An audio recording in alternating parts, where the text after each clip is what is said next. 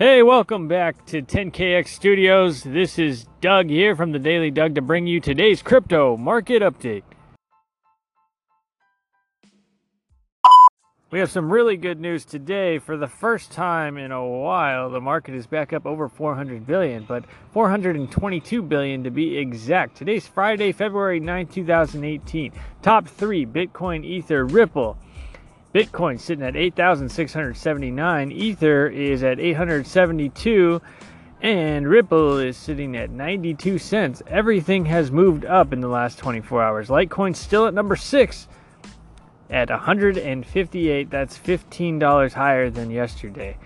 Today's biggest gainer ranked at number 66 is eCoin at 913% gain. Man, this coin is just going up. It seems like daily been top performer a couple of times just in this week. And today's biggest loser is ranked at 616 called Global Job Coin with a 63% loss today.